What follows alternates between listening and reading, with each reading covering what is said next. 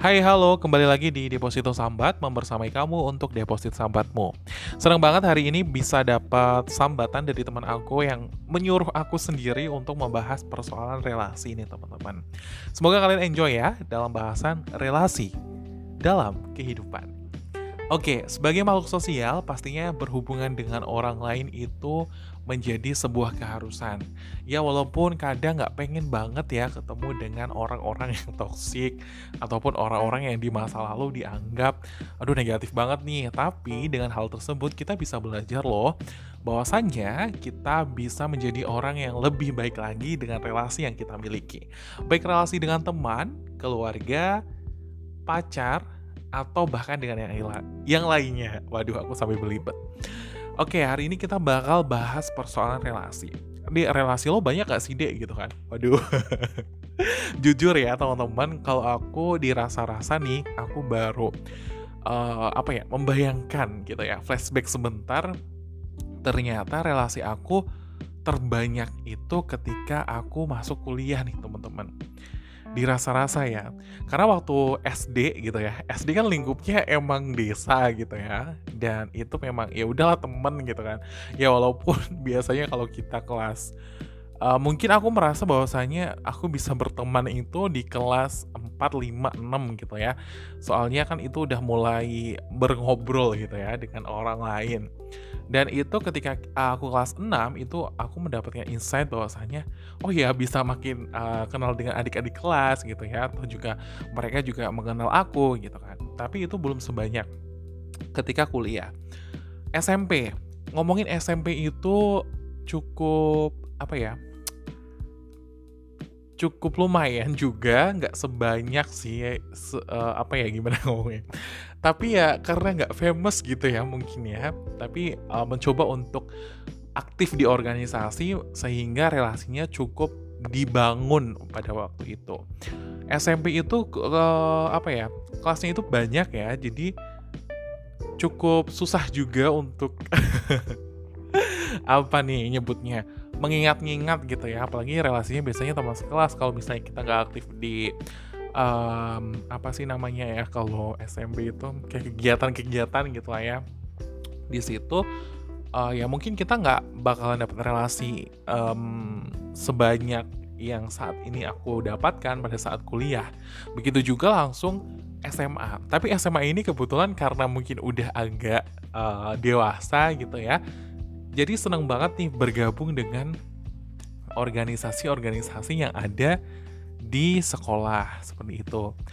Baik um, tentang apa ya tentang keagamaan, tentang organisasi seperti OSIS ataupun pramuka itu nggak tahu kenapa pada saat SMA itu suka banget bergabung di hal tersebut. Karena ada sebuah dorongan yang aku rasakan pada saat itu, eh lo eh kok aku biasa aja ya gitu ya? Gimana nih guru-guru uh, kadang ngomong ayo perbaiknya uh, untuk aktif di organisasi. Bukannya penjilat ya pada saat kita uh, oh iya oh itu dia aktif di osis nih uh, atau di pramuka gitu kan.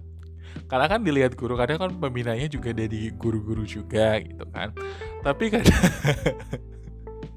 disclaimer ini bukan penjilat tapi merasa untuk belajar sih pada saat itu. Aku merasa untuk bisa berrelasi dengan orang lain gitu kan. Padahal ada tuh yang namanya uh, apa ya introvert dan extrovert gitu ya.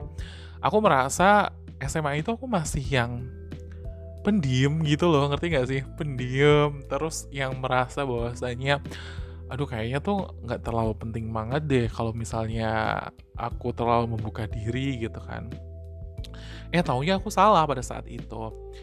Emang ini waktunya nih karena SMA itu kan kayak bener-bener waktu terakhir untuk yang di jenjang sekolah gitu ya. Yang yang mana kesempatannya itu luar biasa banget untuk uh, aktif ikut ini ikut itu gitu kan. Bahkan biasanya dengan keaktifan yang kita lakukan pada saat SMA itu bisa kayak um, ya mengisi lah ya mengisi kolom-kolom prestasi yang ada ketika kita bisa uh, apply masuk universitas via jalur undangan.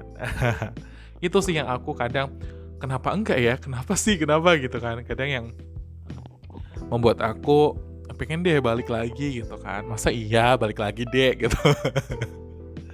Tapi itu uh, seneng banget sih kalau misalnya mengingat masa-masa itu. Nah sampai di kuliah kuliah aku merasa bahwasannya waduh ini waktunya banget nih gitu kan. Kenal teman-teman yang bener-bener gak dari tempat kita bahkan yang dari daerah aku sendiri itu cuma kelas aku tuh cuma aku doang gitu kan. Dan itu kayak merasa oh oh oh gitu. Kayak mm, anak kampung gitu ya apalagi sekolahnya di kota. Tapi aku um, pengen kasih apa ya sebuah insight yang luar biasa mengenai sekolah di kota gitu ya. Ternyata itu uh, hal positifnya luar biasa banget sih kalau teman-teman bisa memaknai hal tersebut. Kayak kesempatannya tuh ada aja gitu loh untuk apa, untuk ini, untuk itu dan dapat apa gitu dari hal tersebut yang kita ikuti gitu kan. Makanya aku jadi pengen banget nih kalau misalnya dikasih kesempatan besok punya anak gitu ya. Anaknya di sekolah di kota aja. Jadi kayak kesempatannya juga luar biasa banget dan apa ya kecepatan untuk mendapatkan um, ya pendidikan lah ya misalnya itu juga luar biasa sekali gitu loh. Ya walaupun aku tidak merendahkan ya di sini kalau misalnya uh, desa berarti kolot banget dong, konservatif banget dong. Enggak dong. Tapi kan ini sebuah kayak pijakan gitu loh karena orang tuanya tuh dulu di desa nih, pasti anaknya tuh bisa dong, bisa dong gitu. Pasti ada omongan seperti itulah kalau misalnya orang-orang tua yang misalnya uh, dari desa gitu, eh, pengen banget ya anaknya sekolah di sekolah yang ternama gitu kan. Terlebih juga uh, kayak bisa ini loh mis misalnya mengharumkan. Kan tujuan sekolah gitu kan bisa mengharumkan nama orang tua gitu ya. Tapi tuh kadang terlalu lebay juga sih orang tua yang um, oh ya anak gue sekolahnya di sini loh gitu kan. Biayanya segini oh oh gitu gitu. Kadang kan ya emang itu sih yang um, apa ya masih tertanam gitu loh terlalu ya mungkin bangga tapi orang-orang kadang melihatnya terlalu lebay ya apa gimana seperti itu.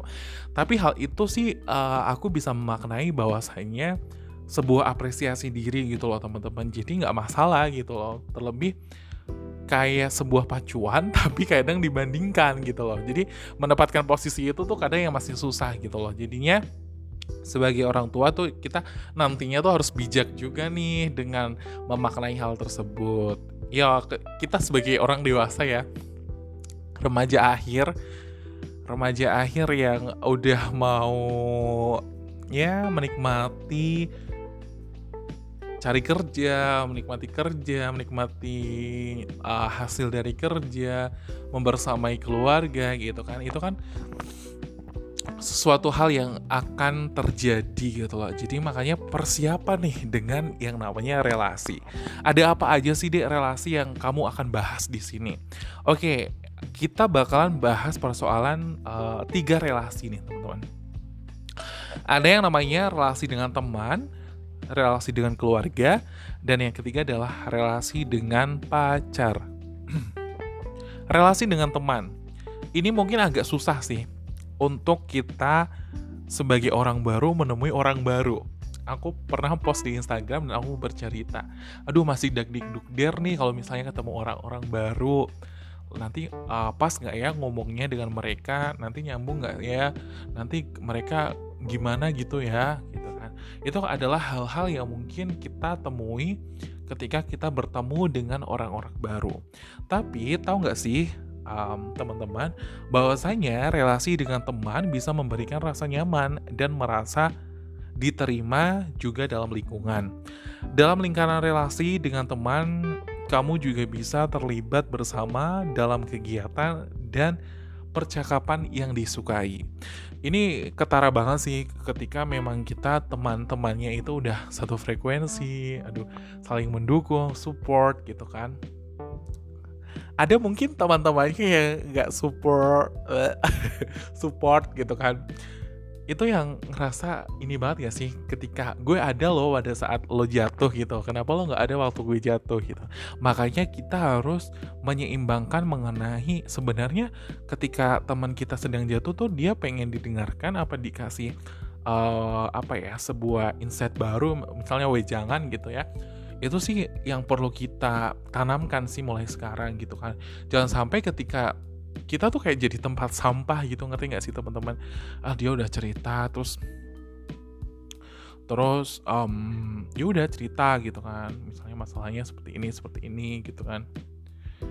Eh taunya pas udah kita kasih udah kita kasih apa namanya jawaban dan misalnya oh kamu misalnya bisa pilihan ini loh ini gitu kan. Eh tahunya malah tetap aja dilakuin. Nah ini sebagai dilakuinnya itu kayak sebenarnya dia udah tahu bahwasannya itu tuh sebenarnya masalahnya gitu loh.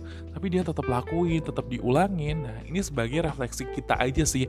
Bahwasanya lingkungan yang misalnya dari persahabatan yang kita misalnya udah kayak toxic banget gitu ya um, kalau menurut aku sih teman-teman mencoba untuk melangkah untuk tidak terlalu dekat dulu gitu kan. Lihat nanti coba. Ketika uh, apa namanya dia udah mencoba bisa keluar dari hal tersebut masalah tersebut yang dia sebenarnya udah tahu nah baru uh, datangin lagi gitu kan. Ini adalah sebuah prinsip kalau menurut aku tuh kayak menjaga kerenggangan dulu nggak apa-apa. Kan ini untuk kebaikan kita atau juga dia uh, oke-oke aja waktu apa namanya ketika kita jaga jarak toh juga dia juga kayak merasa Evan-Evan aja tapi dia kayak belum merasakan bahwasanya oh ternyata itu tuh kayak lebih banyak ke hal negatifnya gitu loh. Jadi kita cukup banget bisa, aduh gimana tuh bahasanya, bisa banget untuk menjaga menjaga diri gitu loh. Jadi teman-teman tuh harus punya uh, sebuah pagar-pagar untuk melindungi diri kalian. Jangan sampai aku merasa ih anjay gitu ya. Kok gue jadi tempat sampah gitu kan. Itu sih yang apa namanya yang perlu diperhatikan banget mengenai relasi dengan teman.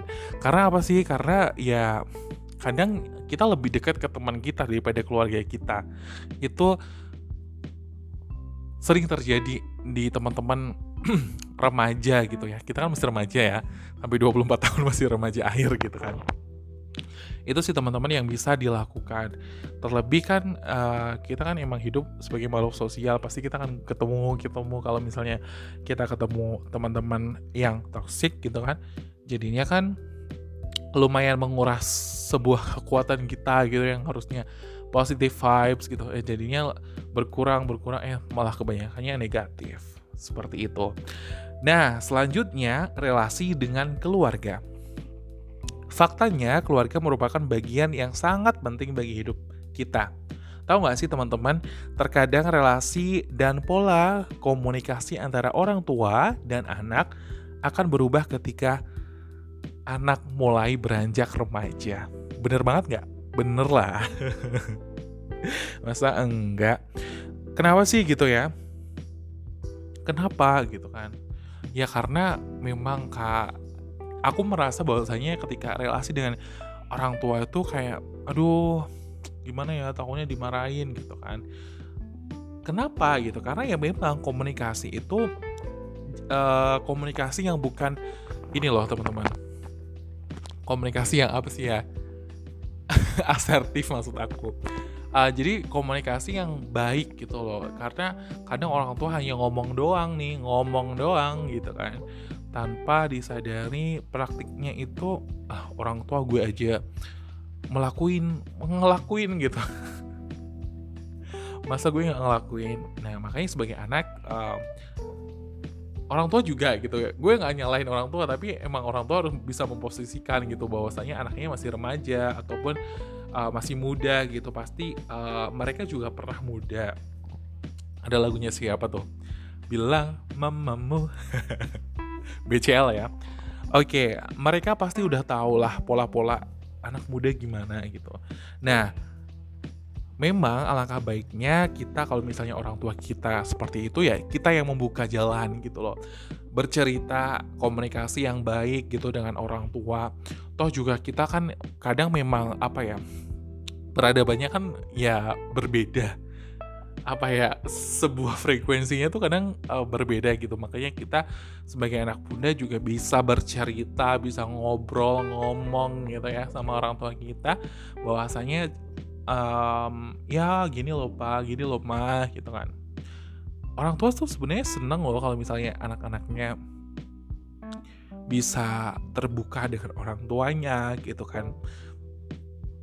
Itu tentang masalah masalah yang mungkin hmm, apa ya? Tabu gitu loh. Misalnya tabu ya. Misalnya um, mimpi basah gitu kan. Mimpi basah kan kadang masih tabu ya di orang tua gitu. Apalagi kalau misalnya anaknya malu-malu gitu kan. Sebenarnya bisa diceritain ke ayahnya lah mungkin. Ya uh, uh, adek kemarin mimpi basah itu gimana ya ya? Pasti kan ayahnya juga ngerti gitu kan. Ataupun yang cewek mah kemarin adek menstruasi gitu kan. Jelasin gitu loh pasti orang tua juga bisa untuk menjelaskan. Dan hal-hal yang mungkin kita aku apa ya ini bakalan relasi selanjutnya sih. Kita bakalan kayak kalau misalnya udah vibes-nya tuh udah yang lingkup pacar-pacaran gitu loh. Kita sebagai anak muda juga harus tahu batasan juga gimana kita harus uh, menerapkan uh, sebuah tameng-tameng yang mungkin nggak um, perlu banget nih terlalu kedalaman gitu kan. Makanya orang tua dan anak kalau misalnya sudah bisa komunikasi yang baik gitu kan itu sangat aku bisa acungin jempol sih tentang hal tersebut. Karena kan tanpa dipukiri ya masa-masa sekolah SMA itu seru banget sih. Masa-masa remaja gitu kan. Masa-masa gimana ya Allah gue tuh juga kayak mikir oh gitu ya gitu kan. Karena kuliah tuh emang relasinya tuh kita yang grow sendiri gitu loh menurut aku. Gimana kita bisa kayak show up tentang hmm, gimana sih gitu kan. Kadang kan emang kuliah itu kan kayak kesenjangan tuh sering terjadi ya antara si um, kaya dan si miskin. Gimana sih kita bisa memposisikan diri uh, bisa membaur dengan teman-teman yang mungkin dari keluarga yang uh, tidak mampu ataupun kita nggak yang katrok banget dengan ketika kita bersanding dengan teman-teman yang dari orang kaya gitu kan. Itu kan sebuah pola ya nanti belajar untuk tentang hal tersebut gitu kan itu sih saling menghargai aja sih untuk hal tersebut gitu kan dan yang ketiga lanjut relasi dengan pacar nih Ya pastinya ada positif dan negatifnya teman-teman. Positifnya bisa menjadi pendorong untuk semangat belajar, untuk meraih cita-cita, dan yang positif-positif lainnya. Hal negatifnya, hal negatifnya ketika relasi dengan pacar justru menjadi sebuah jebakan yang menjadikan tidak sehat, membuat kebingungan dalam memilih perilaku yang tepat dilakukan dalam pacaran. Nah, relasi dengan pacar dikatakan sehat apabila pertama nih, saling terbuka dalam berbagi pikiran dan perasaan. Yang kedua adalah menerima pasangan apa adanya. Dan yang ketiga, saling menyesuaikan dalam perbedaan yang ada. Karena kan itu bener banget ya. Jadi memang kita um, ya walaupun aku terakhir pacaran itu. Kapan itu ya? Aku SMA kayaknya karena untuk membuka yang baru tuh emang kayak gimana gitu lah ya karena aku masih belum bisa terbuka bis, belum bisa berbagi perasaan dengan baik dan yang ceweknya juga um, masih merasa belum terbuka juga sih menurut aku. Makanya untuk yang um, kuliah gitu ya itu sih yang kayak masih ada apa ya menurut aku tuh masih aku tuh masih yang belum bisa apa sih gitu kan? Sebenarnya kan kayak prinsip-prinsip sederhana gitu. Ya kayak misalnya ketika kita sedang dalam nggak sih aku nyebutnya mungkin itu bukan kayak teman tapi mesra aja sih TTM gitu. Ya dan juga aku merasakan hal tersebut tuh kayak hmm, kayaknya aku juga belum siap sih untuk kayak seterbuka itu. Untuk uh, pacaran gitu ya. Untuk kalimat yang TTM itu menjadi pacaran itu menurut aku tuh aku belum siap. Karena kayak pastinya kalau cowok ya kalau di sisi aku sendiri tuh kayak sebuah pemantapan diri gitu loh. Dan harus sudah siap atas atas apa pun gitu kan. Di saat senang ataupun duka gitu ya. Dan hal tersebut mungkin aku belum siap untuk pacaran. Tapi anyways relasi dengan pacar ini aku melihat teman-teman aku yang pacaran pada saat kuliah juga positive vibes banget, ada yang saling mendukung dan udah ngerti satu sama lain. Yang jelas sih tahu lah ya bahwasanya dengan berjalannya waktu pasti akan tahu loh kalau misalnya oh pacar aku tuh gini, pacar aku tuh gitu. Atau bahkan bisa banget untuk kayak merefleksikan satu sama lain, komunikasi yang baik, dan juga yang jelas adalah jujur sih kalau menurut aku. Jadi nggak usah terlalu memaksakan yang tidak bisa. Sebenarnya tidak bisa, tapi uh, dipaksain gitu loh. Hal tersebut kayak malah mm, bisa menghancurkan gitu loh menurut aku. Aku yang memantau gitu. Jadi aku si pemantau aja nih. Nah, dari ketiga relasi tersebut, baik relasi dengan teman, keluarga, ataupun pacar, ada nih sebenarnya satu lagi relasi yang mungkin bisa menjadi hmm, sebuah ketenangan juga. Adalah relasi dengan Tuhan.